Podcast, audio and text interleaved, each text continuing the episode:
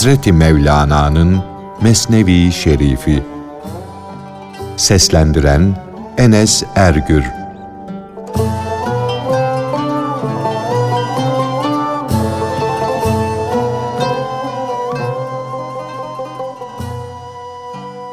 Şeyh Şeyban-ı Rai Hazretlerinin kerametleri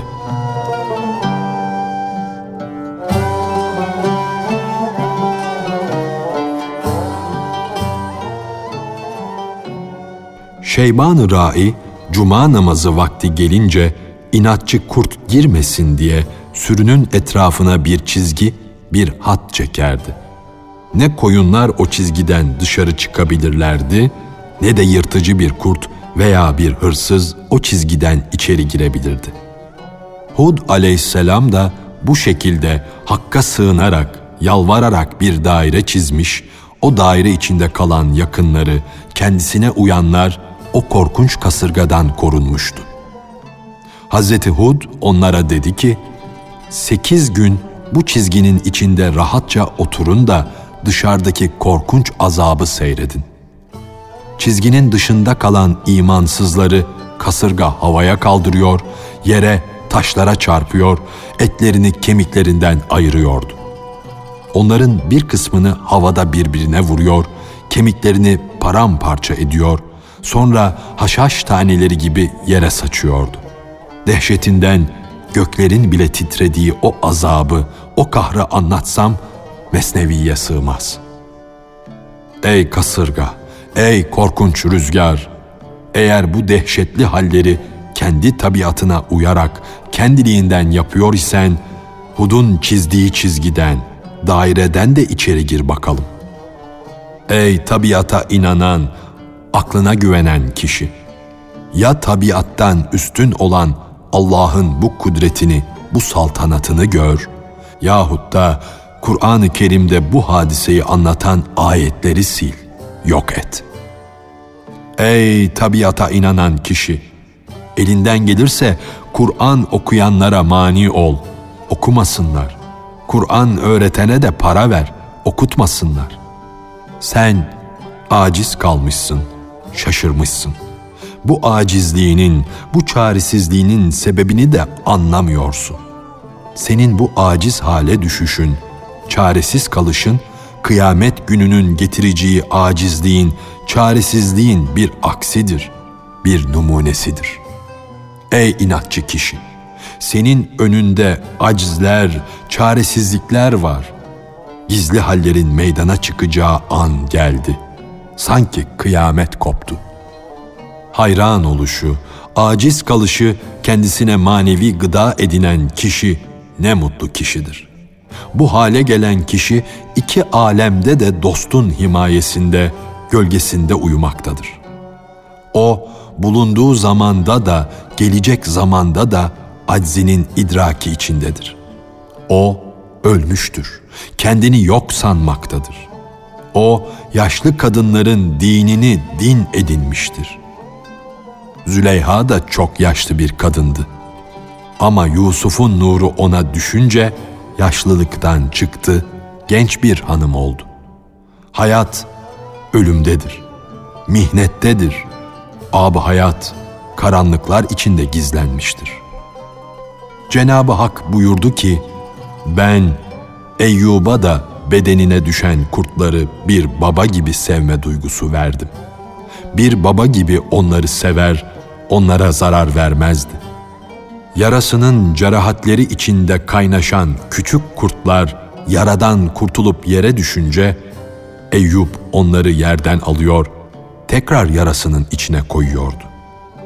Hazreti Eyyub'un yarasında kaynaşan kurtlara da evladın babasını sevmesi gibi ona karşı bir sevgi verdim. Onu babaları gibi severlerdi.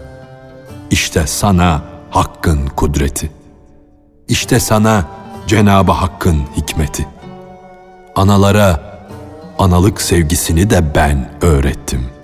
Benim gönüllerde uyandırdığım lütuf ve sevgi nasıl olur? Sen onu düşün.''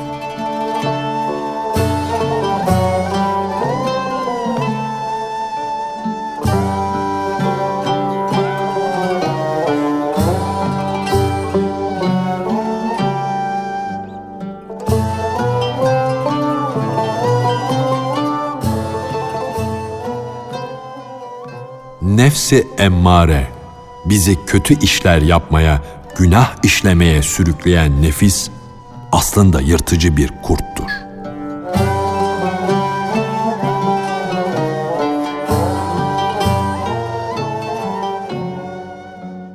Gerçekten de kötü nefis yırtıcı bir kurttur.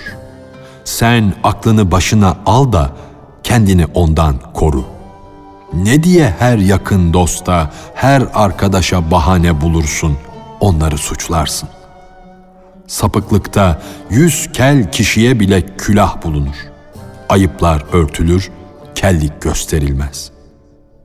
Bunun gibi çirkin, hilekar, hakikatten habersiz, imansız olan nefis de manevi kirlilikleri, hastalıkları gizlemektedir.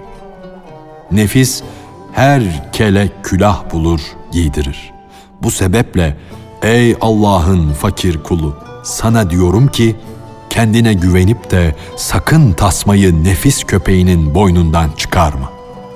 Bu nefis köpeği terbiye edilse hatta terbiyeli bile olsa yine de köpektir. Ne mutludur nefsini aşağı gören kişi. Hükmüne uy, nefsini alçalt. Çünkü o çok kötü huyludur. Kur'an-ı Kerim'in birçok ayetleri nefislerin kötülüklerini, pisliklerini anlatıp durmadadır. Musafı aç da bak ama sen de onu okuyacak göz nerede? Nefis fırsat bulunca peygamberlerle savaşan Ad kavmi gibidir. Hak yolunu gösteren peygamberleri öldürmek için kılı kırk yararcasına uğraşır durur. Edepsiz nefsin kötülükleri zaman zaman cihanı fitnelerle doldurmuş, insanları ansızın yakıp yandıran bir alev kesilmiştir.''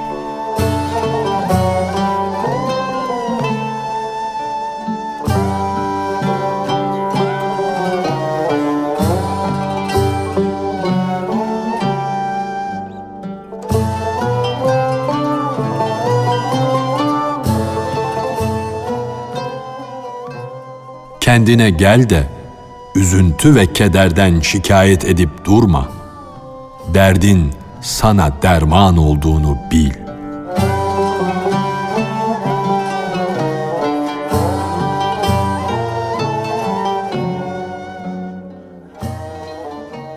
Dert eski ilacı yeniler. Dert her usanmış, kurumuş dalı kırar.'' Yani aşk derdi, şiddetli istek, köhne ilaçları tazeler, aşk ve şevk, melal ve üzüntü dallarını budar, kırar. Aşk, dertleri, eskileri yenileyen bir kimyadır. Bu türlü dertlerin bulunduğu yerde melal, usanç yok olur gider. Kendine gel de melal yüzünden ah edip durma. Dert ara.'' Dert ara, dert ara. Faydasız ilaçlar dertlere deva olmazlar da hileler yaparlar. Hastaları aldatırlar. Yol kesicidirler. Onları soyarlar, paralarını alırlar. Tuzlu su, susuz kimseye derman olmaz. İçildiği zaman insana hoş ve serin gelirse de hiçbir fayda sağlamaz. Tuzlu su kendisini bize iyi su gibi gösterir. Bize hile yapar da yüzlerce sebze yetiştiren tatlı suyu aramamıza mani olur. Yani zevkler, lezzetler su gibi içildiği zaman insana hoş gelir. Oyalar fakat onun manevi susuzluğunu gidermez. Bilakis hakikati aramasına engel olur.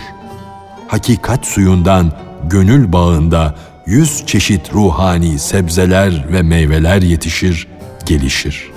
Bunun gibi kalp altın da ayarı tam, kıymetli altını bulmaya mani olmaktadır. Ey mürid! Senin muradın benim, beni al diye hile ile senin ayağını kesmiş, kanadını yolmuştur. Sana derdini ben çekeyim demiştir ama zaten kendisi derttir. Görünüşte sana mat olmuştur. Fakat hile ile seni mat etmiştir. Yürü yalancı, durmadan kaç da derdin iyileşsin. Derdin sana derman olsun. Sana manevi, güzel kokular, miskler saçsın.''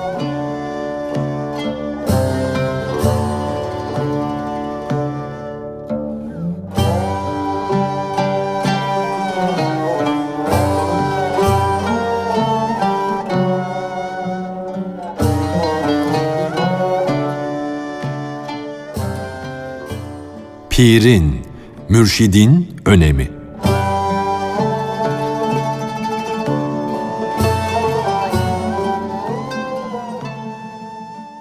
Ey mevki peşinde koşan kişi!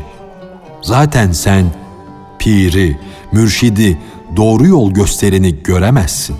Hatta görsen bile ondan yüz çevirirsin. Ben bu yolda 60 mil yol aldığım halde bu yol gösteren hala bana yolunu bulamamışsın diyor. Ben bu şaşılacak adamın sözüne kulak versem onun emriyle yola yeniden başlamam lazım. Ben bu yola ömrümü harcadım. Ne olacaksa olsun. Efendi sen yürü git. Evet yol aldın, aldın ama şimşeğe benzeyen zannına uydun da aldın.'' O aldığın yolun onda birini şarktan doğan vahiy güneşine uyda al. Zan ile gerçeğe ulaşılamaz ayetini okumuşsundur. Öyle olduğu halde neden bir şimşeğe güvendin de doğu ışığından mahrum kaldın? Ey gamlı, ey perişan adam! Ya bizim gemimize gir, ya o gemiyi bu gemiye bağla.'' Yani ey kendini bir şey zanneden kişi, ya bir mürşide bağlan yahut da gemini mürşidin gemisine bağla da sana rehberlik etsin. Böylece doğru yolu şaşırma. Bu sözü duyan kişi, iyi ama ben iyi bir yolda değil miyim? Bu emir sahibi olmayı ben nasıl bırakırım? Kör gibi nasıl sana uyup giderim? Kör bir kişinin rehbere uyup gitmesi, elbette yalnız gitmesinden daha iyidir. Rehberle gidişte bir ayıp varsa bunda yüz ayıp var. Sivrisinekten kaçıyor, akrebe gidiyorsun. Islaklıktan çekiniyor, denize dalıyorsun. Yusuf gibi bir iç sıkıntısından kaçıyor, yiyelim, içelim, gezelim, oynayalım diye kuyuya düşüyorsun. Sen Yusuf gibi bir gezinti yüzünden kuyuya düşüyorsun. Ama ona olan yardım sana nereden gelecek? Onun bu gezintisi babasının müsaadesiyle olmasaydı kıyamete kadar kuyunun dibinde kalırdı. Kuyudan çıkamazdı. Babası onun gönlü hoş olsun diye ona izin verdi. Madem ki gönlün gezmek istiyor, hadi git, hayırlı olsun.'' dedi. Mesih'e uymayan, ona kafa tutan her kör Yahudi gibi sapıtır, doğru yolu bulamaz. Kör bile olsa ona uyanın gözünün açılması mümkündür. Fakat bu çekinme, bu kendini beğenme yüzünden kör olarak kalır. İsa ona, ''Ey kör kişi'' der. İki elinle bana sarıl senin gözünü açacak sürme bendedir. Kör bile olsan benim yüzümden gözlerin açılır, can Yusuf'unun gömleğine kavuşursun. O perişanlıktan, o kırıklıktan sonra sana ulaşan devlet, üstünlük aynı zamanda sana yol gösterir.''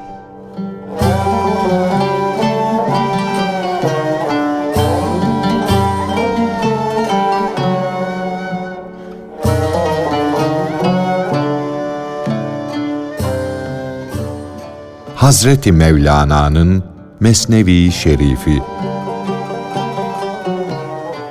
Seslendiren Enes Ergür